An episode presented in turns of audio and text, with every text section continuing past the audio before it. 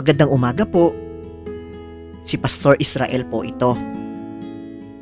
Ang devotion po natin ngayong umagang ito ay matatagpuan po natin sa aklat ng Josue, chapter 1, verse 9. Ganito po ang sinasabi. Tandaan mo ang bilin ko. Magpakatatag ka at lakasan mo ang iyong loob.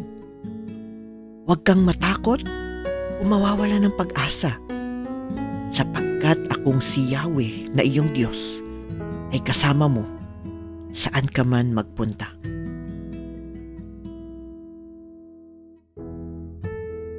Ang talata pong ito ay ang pangako ng Panginoon kay Josue sa kanilang napipintong pagpasok sa lupang pangako.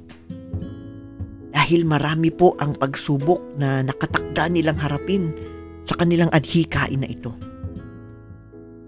Pero ang pangako po ng Panginoon, sila ay palagi niyang sasamahan. Kaya naman sila ay dapat na magpakatatag sa kanilang pagsasakatuparan ng gawaing ito. Sa atin pong mga naisin at mga adhikain sa buhay, minsan ay nakakaramdam din tayo ng panghihina.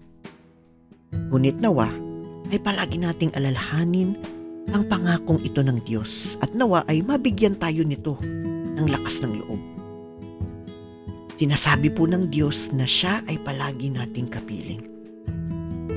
Kaya naman tayo, nawa ay palaging maging matatag sa ating patuloy na paghakbang sa ating buhay. Mga kapatid, manalangin po tayo. O Diyos, bigyan mo po nawa kami ng katatagan sa aming pagharap sa mga pagsubok ng buhay. Amen.